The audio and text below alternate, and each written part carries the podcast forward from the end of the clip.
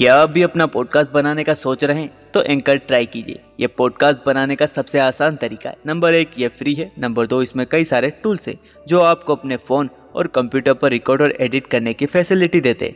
Number तीन, आप अपनी पॉडकास्ट को डिस्ट्रीब्यूट भी कर सकते हैं, जिससे इसे स्पॉटिफाई और दूसरे प्लेटफॉर्म पर भी सुना जा सके।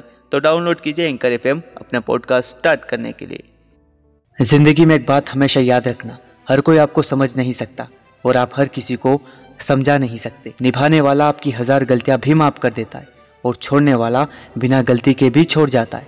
उनसे मत डरिए जो बहस करते, बल्कि उनसे डरिए जो छल करते। माफ़ी मांगने का यह मतलब नहीं कि कौन गलत है या कौन सही है।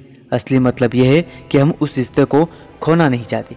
घर को आबाद या बर्बाद करने के लिए घर का एक मेंबर ही काफ़ी होता है।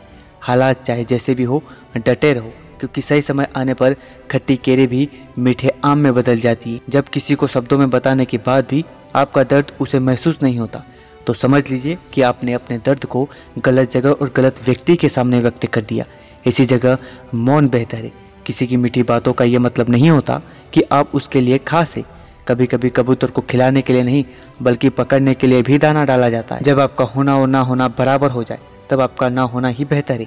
ज़िंदगी में जो भी हासिल करना है उसे वक्त पर हासिल करो, क्योंकि ज़िंदगी मौके कम और धोखे ज़्यादा देती है। मान और सम्मान की लड़ाई में कभी अकेले रह जाओ तो रह लेना, पर किसी के सामने खुद को टूटने ना देना। खुद का सम्मान करोगे, तभी दूसरों से मान पाओगे।